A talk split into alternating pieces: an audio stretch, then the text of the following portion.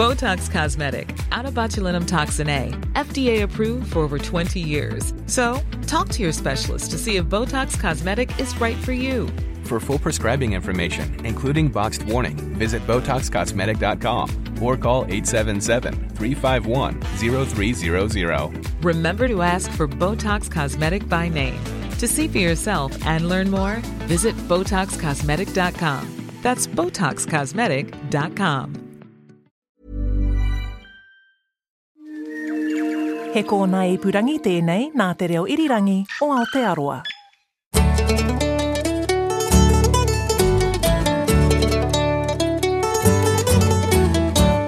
Kia ora e te whānau. Welcome to Country Life. I'm Duncan Smith.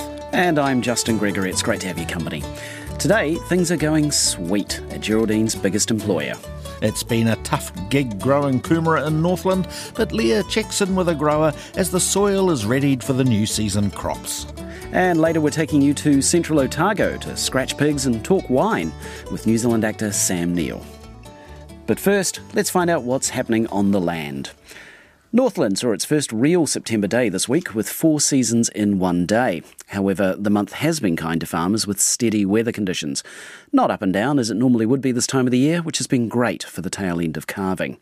Ground conditions are drier than average, there's not a lot of grass, but there's been a lot of sunshine hours. And despite a dry period in Pukekohe in the middle of the month, warmer temperatures and residual soil moisture has stimulated crop growth.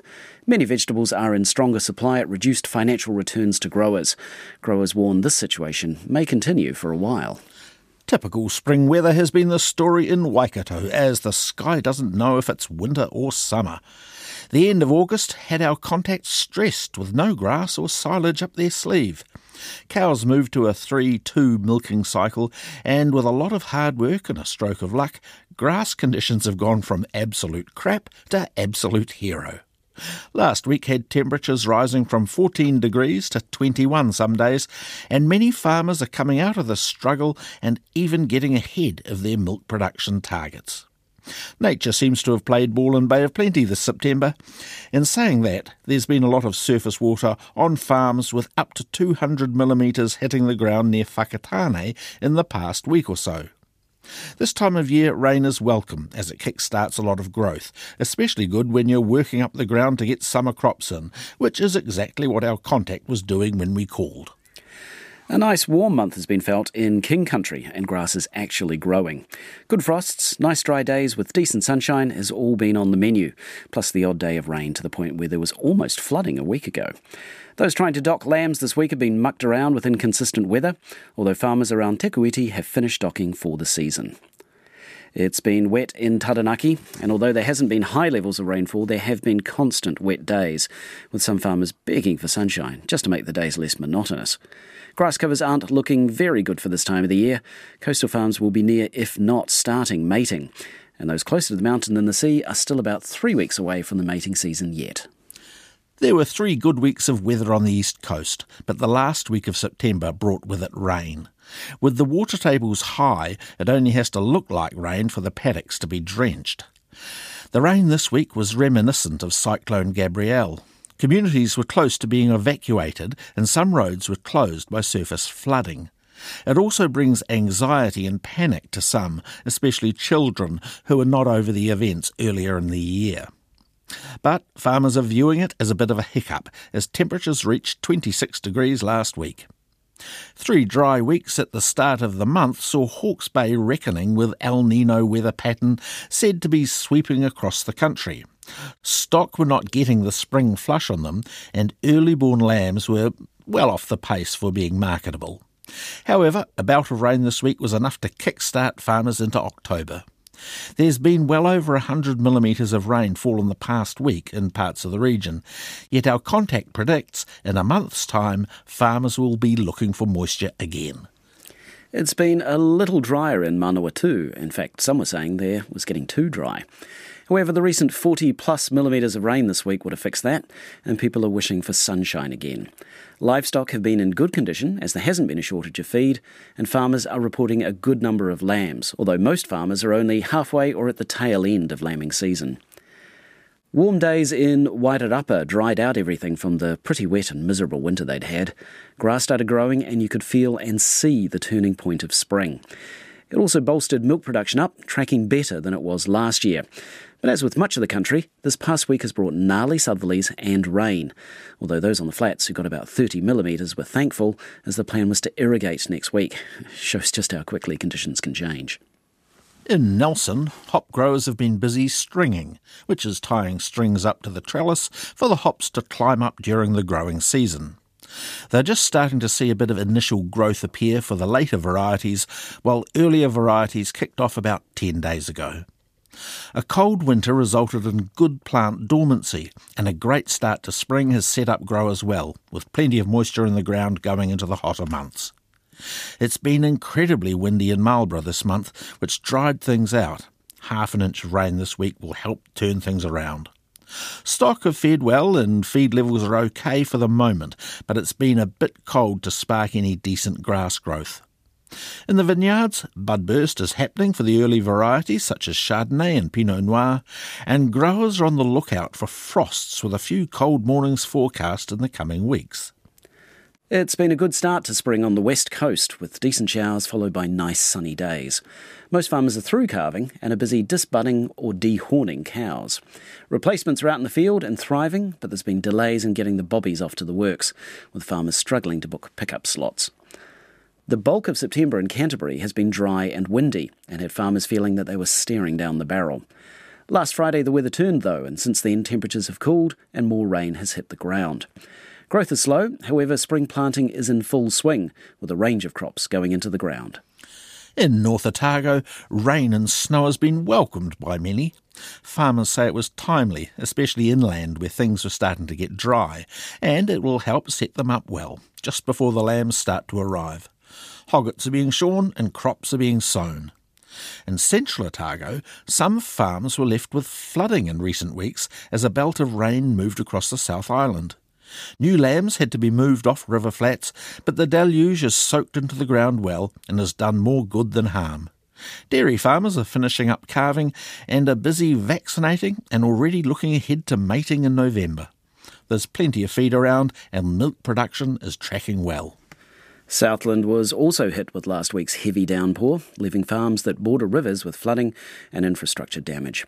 People are rallying around them, though, to get repairs done as soon as possible so they can get the farms back up and running. Apart from the heavy rain, spring has been warm, prompting good grass growth heading into summer. With an El Nino weather pattern forecast, farmers in Southland aren't too worried, as it tends to bring more moisture to the region than the rest of the country. This is Country Life on RNZ National 101 FM. Although sun has been far from constant in Northland this season, it was a sunny morning when we met Ruawai Kumara grower Warwick Simpson at his farm in the heart of the Kumara growing district of Kaipara. As growers get set up for the new season, Leah Tebbutt asked Warwick how rain has affected the Kumara and what are the continuing implications. We had to go back to November last year during that planting season, and that was a very wet planting season and really limited for how much we could plant because you need dry conditions to be to be planting. So that was putting us in bad foot to start with. A lot of growers were down in the area they planted, down sort of you know 80% that kind of thing, uh, and then the cyclone happened at the start of February. Uh, so that was when we were just looking at starting to harvest, uh, and for example, the crops on my farm here were flooded for about five days, and you can imagine that causes a lot of rot and a lot of crop loss. Uh, so we were we had about 10% of our usual crop as a result after that rotting had taken its effect. Right. Um, That's a significant loss, isn't it? really? Absolutely, yeah. Uh, certainly led to some good conversations with the bank to get things through for this season, but yeah, there's a range of effects on the different growers in the region because we've got 40 active growers growing kumara in this region, and yeah, we're right down to some growers lost absolutely everything. There's a large, you know, a group that's sort of about that 10%, and then other people that maybe had 40% loss, but it certainly affected everyone in some way. Yeah. Yeah, and because I've heard whispers of, of people in like millions of dollars worth of deficit because obviously they've lost their crop. So they don't have the money to then spend on, on the season ahead. Is that the sort of financial troubles that, that a 10% crop faces? Yeah, definitely. Uh, it's I mean varies depending on the size of the grower, of course. But we definitely use the income from the previous season to pay for the next season, usually, and a lot of us lost that income, so um, having to go to the bank to get that money to put this next season's crop in. This week, you've you've said to me you're trying to, to focus on seed bedding. Yep. How has that gone? Uh, we made a pretty good start last week, and then the rain this week has, has stopped anything happening this week. Uh, but it is, yeah, definitely hoping to get all our seed beds in by the end of September. So looking forward to some fine weather coming up next week. And and what what does seed bedding entail? So seedbeds, you use some kumara from the previous season, you cover them in dirt, or some people use sand, and then put polythene over the top to try and get that heat up uh, and get them sprouting so they'll produce sprouts, which then grow into what we call slips. And then we cut those slips off when they're about 30 centimetres long and plant them out in the paddock, and that's normally happening from mid October onwards. And if you're using the kumara from, from last season as a sort of propagation method, I guess, is what happened last season having an impact moving forward. Yeah, absolutely. It's so using myself as an example, um, because I only harvested about 10% of my usual crop, uh, a lot of that harvest has to go into the seed beds to be able to produce something for this coming season. And we normally use about 5% of our crop in a normal year to be seed beds. So you can see how when we've only got 10%, that's only leaving 5%. As the numbers are getting smaller and smaller. yeah. There are some growers that weren't able to harvest enough to cover all their seed needs there has been a um, seed contingency scheme that's been running, so that's funded by MPI. They provided just under $270,000 to provide funding for those growers that weren't able to harvest enough seed so that they can buy seed off other growers so they can get going again for this coming season. How have retailers supported kumara growers as well?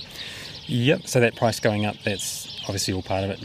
You know, supply and demand, so little kumara, so that price is going up. So at least what we do have is is worth a good amount. I think the the best way to support is if you can afford to buy kumara, then please do. We know it's expensive, so we know not everybody's going to buy it, and there's not going to be enough for everybody either. But if you can, please buy it. And then certainly when we get into that next season, once the, the price will come down, definitely support your growers, buy local kumara. Yeah, keep eating it. There is some support coming from retailers. For example, Countdown has been providing work for employees from the pack houses because obviously it's a knock on effect. The pack houses have a lot less work because there's a lot less kumara. So Countdown's done some help there with our local pack house Kaipara Kumara to provide jobs for those employees that have not had work at the pack house. Hmm. Are consumers able to understand and what has happened? Yeah, hopefully they understand that you know the amount of kumara out there is is really limited. I, I know our local pack house is thinking about shutting down probably in October because they just won't have the kumara to pack, whereas normally they would keep going right through till January and to sort of link it into the next season harvest starting. Wow, so there's a lot of kumara coming out of this area then to, to be working all the way through to then. Oh, yeah, absolutely. Example, we're a medium kind of size farm. In a normal year, we'd probably produce about 1,300 bins, and those, those bins are normally about sort of eight or 900 kilograms. And that's just off one medium farm, so when you multiply that, there's 40 growers out there. There's definitely bigger than us, um, so there's a lot of kumara coming out. Yeah. How did you get into becoming a kumara farmer? Through my dad. Uh, so he's he's grown kumara all his life. He's um, just over 80 years old now, but he's been growing kumara since he was a teenager. Wow. Uh, so definitely grew up with it. Like talking to my dad, it's the worst um, situation he's been through as well. he hasn't seen anything as bad as that right. that cyclone that really puts it into perspective, I think. Yeah. Yeah. yeah. Ruawai Kumara grower and vegetables New Zealand director Warwick Simpson there. We're heading back into the archives now to revisit the central Otago vineyard of actor Sir Sam Neill.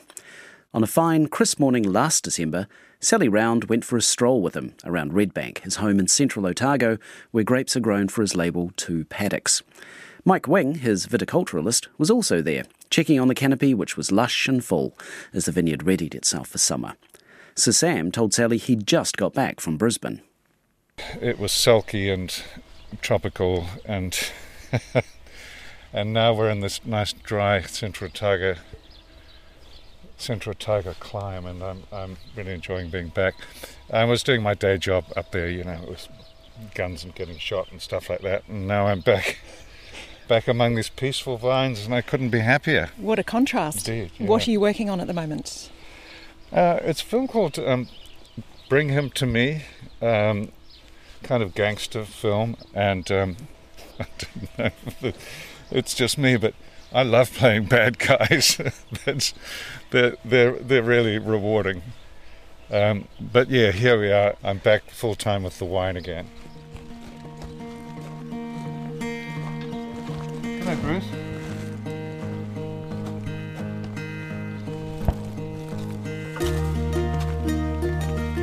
And we're walking through a bit of an orchard here at the moment. Yes. Tell me about it. So we've got cherries and plums, and um, you know those those chestnuts that, that you see roasting on the streets in, in London.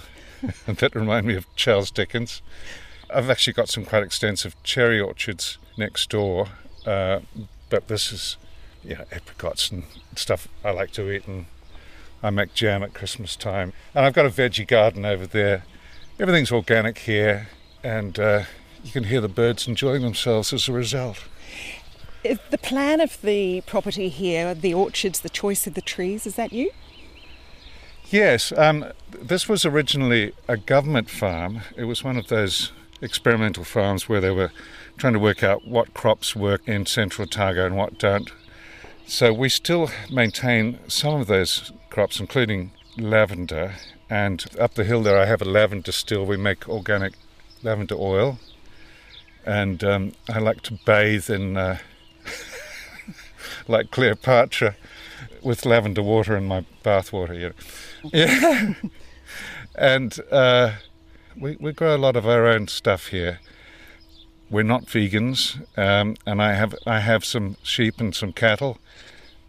The main job with the cattle is actually all I have to do is poo because we're very caught up with soil science here. Some good manure goes a long way when you're working on producing sustainable, rich soils. Do you make brews out of the poo? That's a question for Mike. Mike, our cow manure, do we just put it straight on or do we make nice nice poo mixes? Uh, so one of the cow composts that we make, we use eggshells from the chickens, crush them up into a flour, mix them with the cow manure, and basalt rock dust for the silica. So you've got calcium, silica, and nitrogen. Uh, but we bury that just in a shallow pit, and we um, we either use bacterial fungi to break that down, or we use worms as well. But yeah, we're just using those core ingredients to, to make a nutritious soil uh, conditioner. Yeah, Sounds delicious. yeah. the key. Sam, what is happening on the vineyard at the moment? Well, we're, I think, five or six days away from flowering. So it's always an unpredictable time of the year.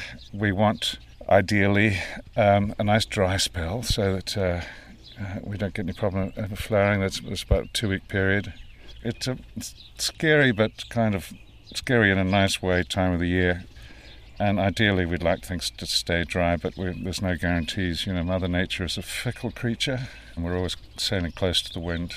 That's the thing about growing wine in a cool climate. You've got to roll with the punches and uh, and do what you can to mitigate and uh, prepare for those ups and downs. And what's the best time for you to be on the vineyard? What do you enjoy most? Look, it's a pretty much anything apart from dead mid midwinter. You know, there, there's that little little period.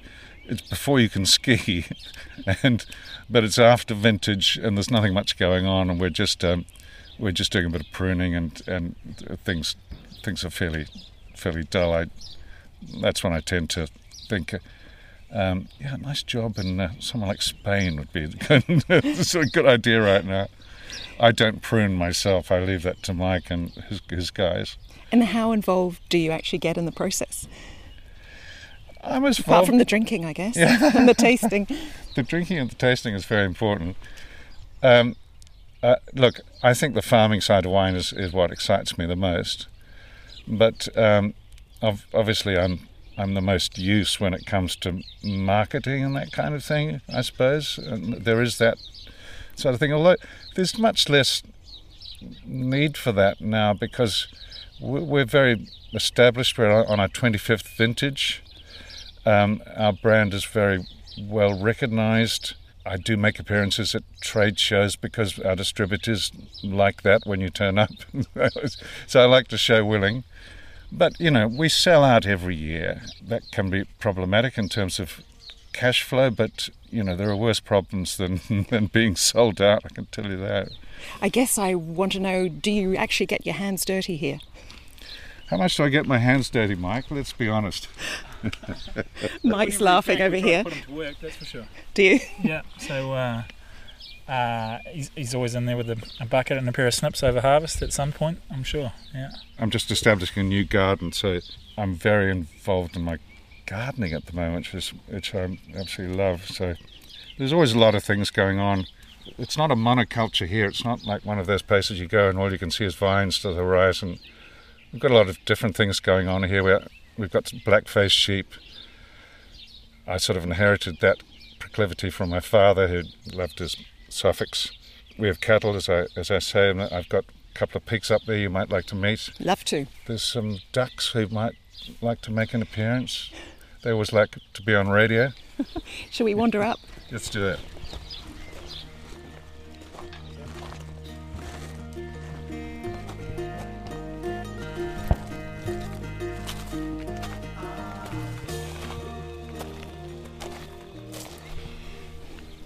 This is real Central Otago country. I mean, we're physically about as far away from the sea as you can be in New Zealand. So, surrounding us are those bare Otago hills, and we like to keep it that way. I'm very involved in uh, the business of keeping wilding pines down, and I think more and more people in in uh, Central Otago subscribe to that now. Down that way is Dunedin, where I grew up, and over that way is Nirvana for me. That's you know Fiordland and so on. Which, when I was growing up, there used to be a map at school that had a big area that that said unexplored, which is kind of wonderful idea, really. Of course, it's all explored now.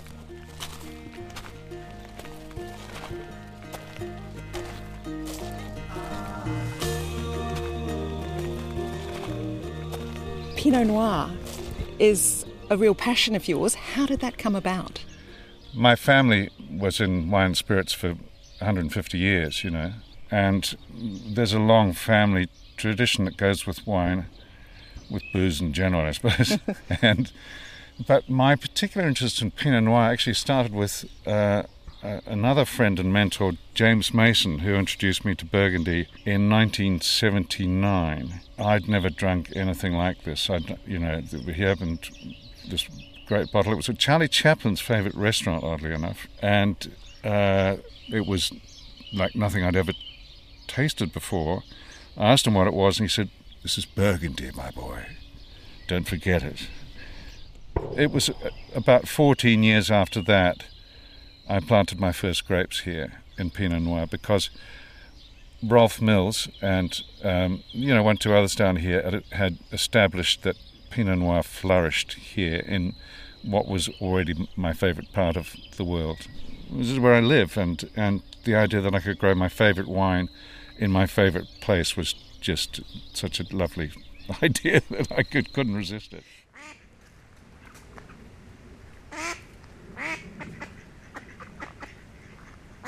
We're looking out over a lake at the moment. This is our dam. It's probably, I don't know, what do you think? A couple of acres. Um, this was established before I got here.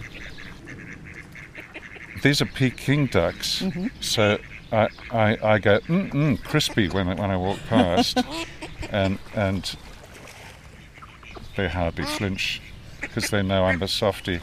No, they're, they're all my pets, and I, I, I love them. That's Kylie Minogue there, and Magda Szubanski, and Jane Kennedy is the other one. Does she like having a duck named after her? Does she know I- she has I a duck named after her? You know, I, yeah, all sorts of people have had things named after them. I, I haven't had any blowback from that. The, there's been one or two unfortunate incident, incidents. Hugo Weaving, who was a ram of mine, died on the job. He just fell off the back of a ewe one day, and um, he had to, we had to find a replacement for Hugo. Uh, I've got a nice little female kunekune who's called Brian, called after Bryan Brown. Angelica isn't confused. He's he's fathered quite a number of um, little piglets. Yeah. Oh, and here's Brian. Very excited to Brian's at the gate. He's waiting. Has he been fed this morning? It's oh, she. Brian's I'm sorry. she. Yeah. Just let's get this right. So has she been fed? And is that Angelica there? That's Angelica. She is mag. He is magnificent. Oh dear old boys. He's hello. I'm happy to see you too. We've been friends for 15 years now. And uh, we have no secrets from each other. We sit down and have a chat in the sun. Oh, that's good as it. That's so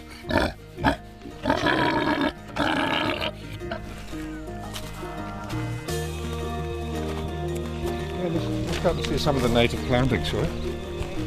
Gosh, we're getting a magnificent view right around the basin here. And you've got vineyards in three different valleys in the yeah, region. substantially, Central Otago has three big valleys. Got the Alexandra Basin, the Cromwell Basin, and uh, then Gibbston Valley. So we're right in the middle of the Alex Basin here, and we can see as far as St Bathans, those blue remem- remembered hills over there. Grahame Sidney's probably painting something over there as we speak. and you can see our Pinot across that hillside there, just behind these trees, is, is uh, our first Riesling paddock. And then down by the gate is the more recent Riesling. Does the wine come from single vineyards or is it being blended? We do both. Uh, we'll make a two paddocks blend.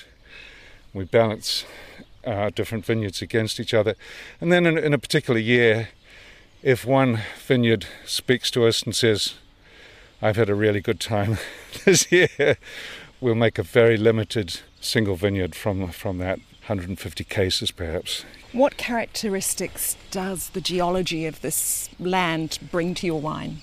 Well, first of all, it's climate, and then it's soil. Nick Mills over at Rippon, he's a big believer in schist soils. You know how schist glints in the sun? And he thinks that perhaps that contributes to that special thing that Central Otago has. But that's that's a question for Mike as well. He's the he's the guy with his hands in the soil. Yeah, that's a good question. So that what we are here down here, we're in quite a, a basin, so uh, these soils can be a little bit heavier than some of our other sites. So Bannockburn and Gibbston are, are more on terraces, uh, which are more schist orientated, where this is sort of glacial outwash uh, with with loam over the top, so it's a bit more grunty. But the schist soils definitely are the ones that produce probably our top wines. Uh, and they can, can be quite raw, so there's, there's virtually no topsoil to them. Um, so it's a real challenge there to try and make sure we got the right cover crop mix and we're and, and we're producing uh, enough nutrient via that to be able to feed the plants sustainably. Building soil, making sure the soil's lively and, and, and cycling, and then the vines will do well and the fruit will be complex. And What are the advantages of having several different vineyards around here in the three different valleys? Um, definitely one of the advantages is that the growth stages are always different, so we can move our gang of, of employees from one vineyard to the next, and, and they're all at different stages. So by the time we get round to Gibbston, which is the, the latest of the sites, we're getting back to the Alexandra vineyards, which tend to be the, the first ones to tee off. So uh, it's, it's a nice cycle to be able to move from block to block and just get everything done. Um, and yeah, they yeah they all throw up their different challenges and you know, if we get hail in Alexandra, we don't get it in Bannockburn. If we get a bad frost in Gibbston, we don't get it in Bannockburn. But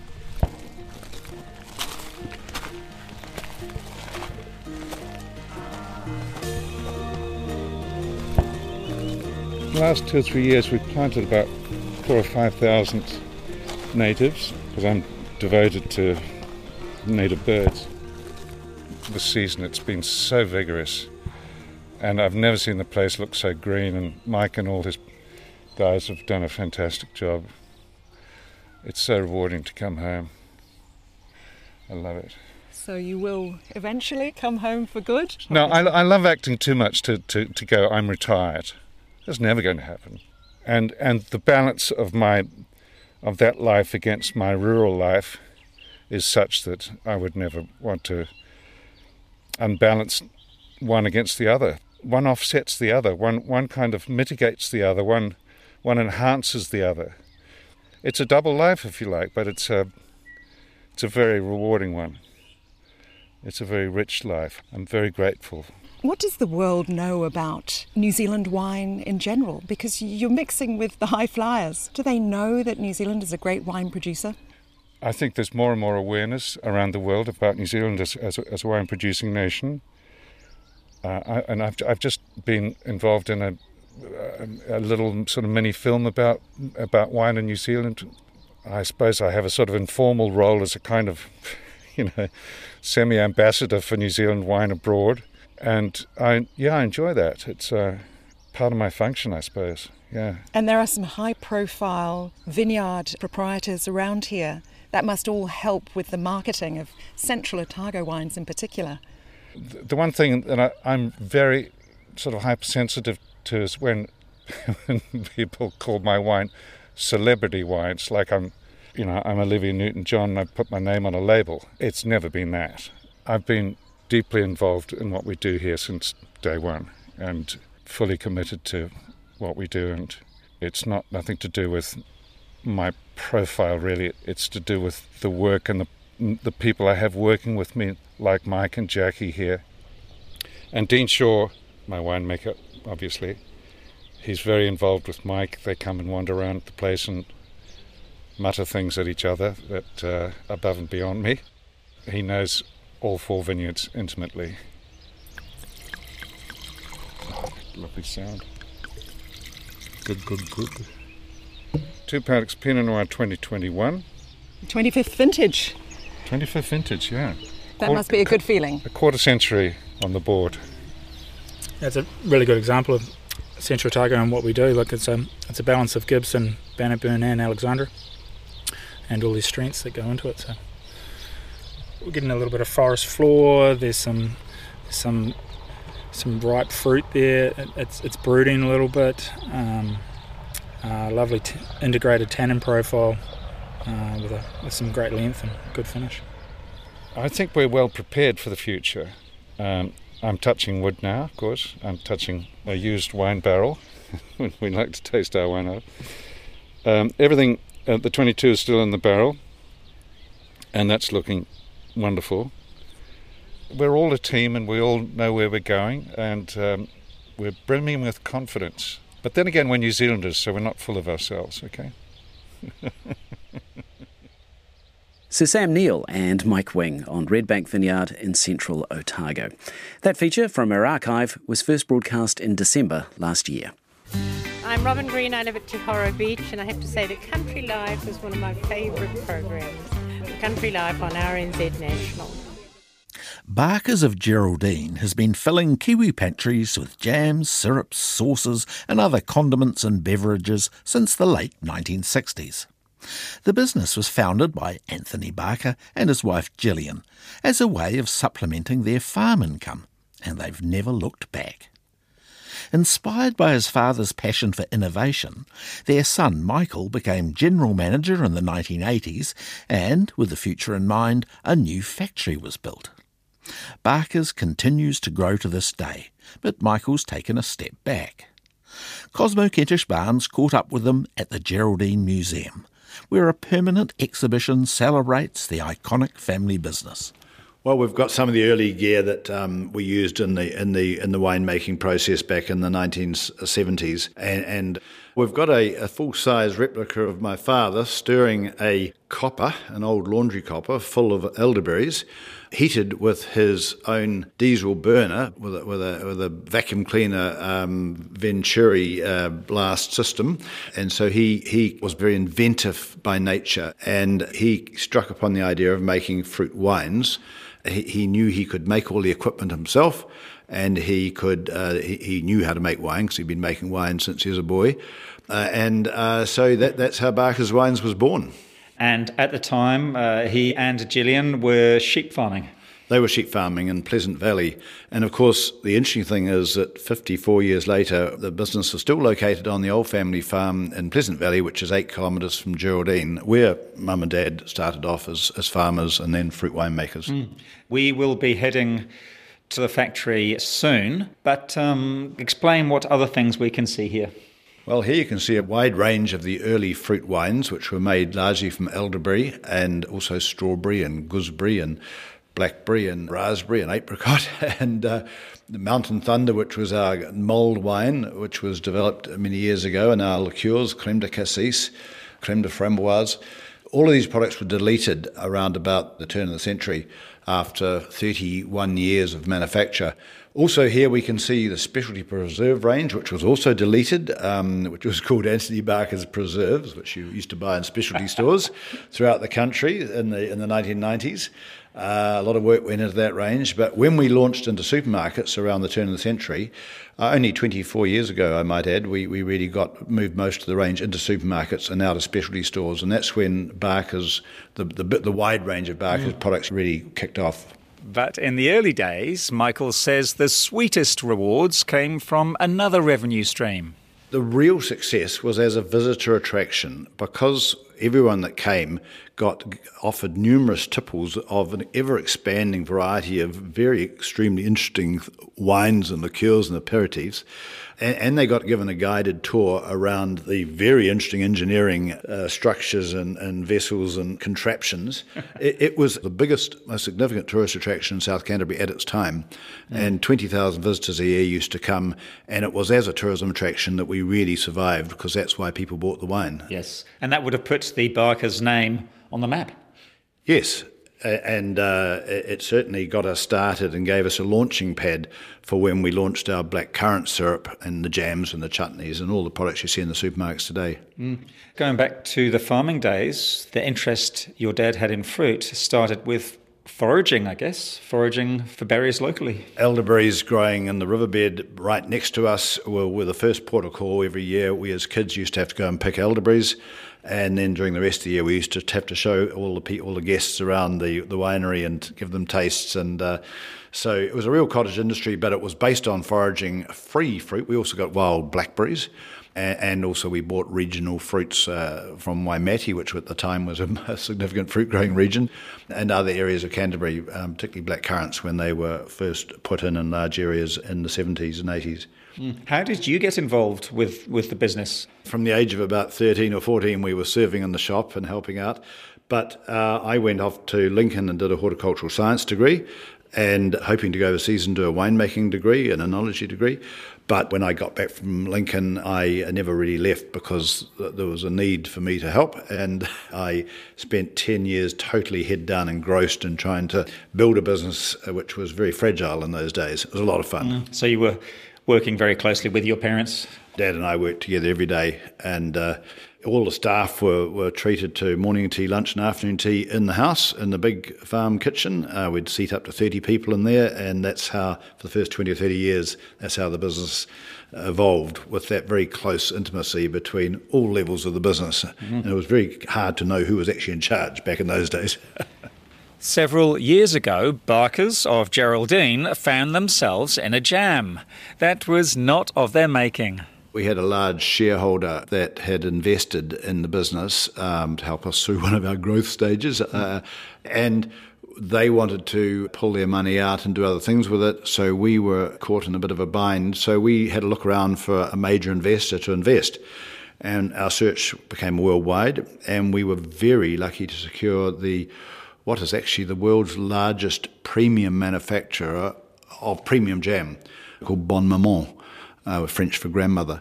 So we uh, hooked up with this company and uh, they invested in us, and it's been just tremendous because of the uh, technology transfer and international connectivity in, mm. all, in all respects. Were you a bit concerned that they might want to move the factory away from Geraldine? No, I, ne- I, never was because I'd been to France to, shall we say, interview them, to, to meet with them, and they were interviewing me. Uh, and uh, it was very clear that their ethos, they're a family business uh, based in rural France in a town even smaller than Geraldine, and that is where their major factory is. And it was clear that they were not in- of the corporate mould of shift to town, we, we spoke the same language and they see no problem at all uh, having a factory in the country. In fact, they see it as a benefit. Is Barker's the biggest employer in uh, Geraldine? Uh, yes, it would be. Uh, the, of course, there's uh, Fonterra have a big factory uh, in between Geraldine and Temuka, so we'll call them Temuka aligned. And we now have, I think, between 250 and 300 staff, and most of them drive to work along country roads to our factory still on the corner of the family farm. Are there generations of people who work there? There's a number of examples of three generational families, and that institutional knowledge is retained, and the passion for the brand is there, and it's it's a unique business in a unique location with a unique community of interest, Mm. and that's one of the reasons, one of the key reasons why the Barker's brand, I think, shines so brightly on supermarket stores because it has these things happening that are driving it in the background. On the short drive from the museum to the factory, I pass a dairy farm and a couple of sheep farms. We're on the road up to the, to Te Moana Gorge, and we're looking at the Four Peaks mountain range just straight ahead of us there. Uh, the Four Peaks, which is we, we look at every day, and all the staff sit in the staff room and look up at the mountains. In fact, um, I can see a number of staff having their lunch now, and you're right, this is what they see snow on the mountains, beautiful pastoral countryside. It's gorgeous. And the Te Moana River runs right alongside us, uh, which was the source of our elderberries in the early days. Yeah, and the factory is overgrown. Um, I mean, we're looking at the house, which is used as offices. We're standing right beside the farmhouse. The farmhouse. Where you lived as a child. That's right. And uh, it was- it wasn't a big walk to work, uh, and it wasn't a big walk for the staff to come and have morning tea and lunch either. And then we uh, we built a, uh, a skyline garage, which is still the reception, and and that and then was another building which was built as a warehouse when our woolshed burnt down, and it's up on piles, and that's now an office too. So this isn't glossy Auckland uh, glassy buildings. This is a rural country uh, HQ. Are you still living on the farm? No, I live a few miles up the road. I think they call them kilometres these days. What's happened to the to the land? We've only got 30 acres left here now, which gives us room to irrigate our wastewater from the factory and to have room for expansion. And uh, the challenges of setting up a factory on a farm means that you don't have running water, you don't have a connection to sewage, you don't have fibre, you don't have enough electricity running down the roadsides. You basically have to invest in all your utilities and services. But we're so proud to still be on a corner of our family farm. Hi, Kim. Hi. Kim Whitman turns up. She's the fruit procurement and research and development manager. So we have a number of growers right throughout New Zealand from the top of the North Island where we get tamarillo and strawberries from right down to soon to get blueberries out of Tuatapere. We have five production lines. We can process fruit in many different ways and it means that we can have that innovative outcome for the consumer. So, how many products do you produce here? About 800 different finished goods. That must be quite challenging It is. from a processing point of view. Yep, from around uh, 1,100 different raw materials. So, in product development, it's the biggest pantry you can ever think of for making new recipes. And it's not just for uh, supermarkets and consumers. No, so we have three different markets. We put product in for supermarkets, which will be a branded product that you see, as well as food service and cafes with their um, food service ranges, and then also industrial customers. So a lot of the product that comes out of Barker's will be used in other products that you see in the supermarkets. It's too loud inside the factory for my sound device. So Michael describes the production process from outside the main doors. There's a flow from the receipt of fruit to the dispatch of finished goods. So there's a area dedicated to weighing out, and if the fruit arrives frozen, then we have to thaw it and weigh it out and prepare the fruit. And then each batch of ingredients, which includes the fruit and all the raw materials, progresses into the cooking area, where it, in many cases it'll be tipped into a large steam kettle and heated up according to the recipe, which is just like following Alison Holst's recipe step one, step two, step three. And uh, at the end of the day, you pack it out into your jars hot. Then you put the lids on hot and invert them. It's, it's, it's, it's home preserving because we are a fruit and vegetable preserver. On a huge on, scale. On, on a large scale, but it all starts just like in a home pantry where you're preserving fruits and hot filling them because you're not adding preservatives. And then you have to cool the jars down through water cooling tunnels, pack them onto pallets, and dispatch them. So, yeah, it's a continuous process from one end to the other over a couple of days. Mm. And uh, we can see the engineering department from where we are standing. I guess they have a busy time repairing and developing new machines. There's a lot of machinery in there, and uh, when you've got that complication of 1,100 raw materials being made into about 800 finished products, and that's happening every week, every month. There's huge complexity and a lot of engineering to keep the, the production lines. There's a lot of changing over of production lines from one pack format to another pack format to another pack format, from one fruit to another fruit to another fruit. So, yeah, big engineering team to keep the place going. Now, in front of the staff room is where you had your farmyard. Yes, I can still in my mind's eye see the sheep yards and the granary and the wool shed and the implement sheds and the workshop, which was the hub of the farm. Uh, we had a big fire. Um, I think I was at Lincoln College at the time and uh, I wasn't here, but I think a battery in the truck created a fire and the whole thing burnt down in the middle of the night. And it was a very serious time for the business trying to recover from that. Hello. Behind the factory, a gate opens into a sleepy paddock. This is uh, part of the old farm, and as I said, we've still got 30 acres here. You can see those ponds there, lined with polythene. That's where the wastewater from the factory is stored. When did you put these ponds and wastewater systems in? Oh, these have been in for 20, 30 years, uh, and we gradually keep expanding them or whatever. But uh, we've had to front foot this many years ago. Mm. We are walking up to the large ponds, and they are what about 10 metres by 80 metres? Oh, look, I, I, I, can't even remember the calculations, yeah. but they're large. And the water in here has is the water that's been used in the factory. So when you're washing down equipment and washing down the floors, you pick up a bit of fruit, skins and waste. And so in here, we really it's just water with a small level of fruit fruit sugars. So it's great stuff to irrigate to land because the uh, microbes in the soil love it. Mm. But we adjust the pH so that it's the right alkalinity when it's irrigated and uh, we irrigate it to land. So does it go back onto the local farmland? Yeah. Some onto our land and some onto a neighbour's land. Oh, I bet the neighbour's quite happy about that. Well, look, it does provide water in the summer, and as I said, the very low level of sugars from the fruit are very welcome uh, to the microbes in the soil, so it promotes soil health. And beyond the ponds, we can see some paddocks. You can see some irrigation and baleage. You can see a little bit of irrigation just below those eucalypts in the middle foreground. And just in front of us here is a wetland with uh, rushes growing in it. What happens in here? Well, there's, there's a whole lot of fine gravels in here, and uh, huge millions and billions of microorganisms live on the surface area of all the gravels and of the roots of these rushes and sedges which are growing in it. And this means that as the effluent flows in from a gallery at one end and flows through the gravels, it is broken down progressively. Uh, and what's coming out the other end is, is, is virtually clear water. Mm. But what's coming in at the top end is straight out of the loo. Luckily, we've got the land space to do this sort of thing. Yeah. A well fed garden. well, yes, exactly. Couldn't put it better myself. Michael Barker there, talking to Cosmo at the Barker's farm based factory near Geraldine, where the business also has a new food shop and eatery.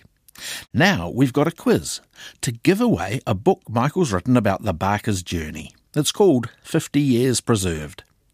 And the question for you is What's the name of the mulled wine that Michael mentions in this story? Now, email the answer to country at rnz.co.nz and the first correct answer wins.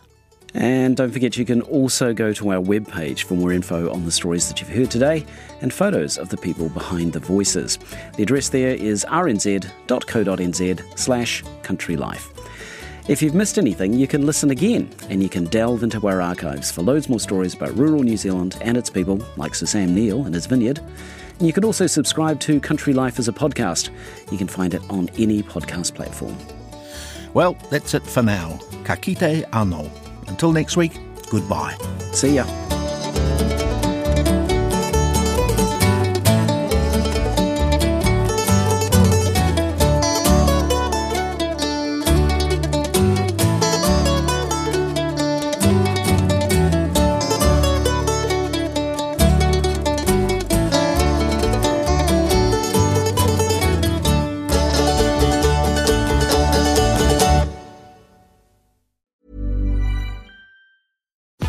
Botox Cosmetic, out of botulinum toxin A, FDA approved for over 20 years. So, talk to your specialist to see if Botox Cosmetic is right for you.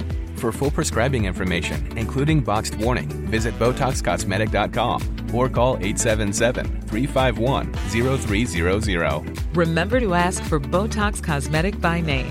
To see for yourself and learn more, visit BotoxCosmetic.com. That's BotoxCosmetic.com.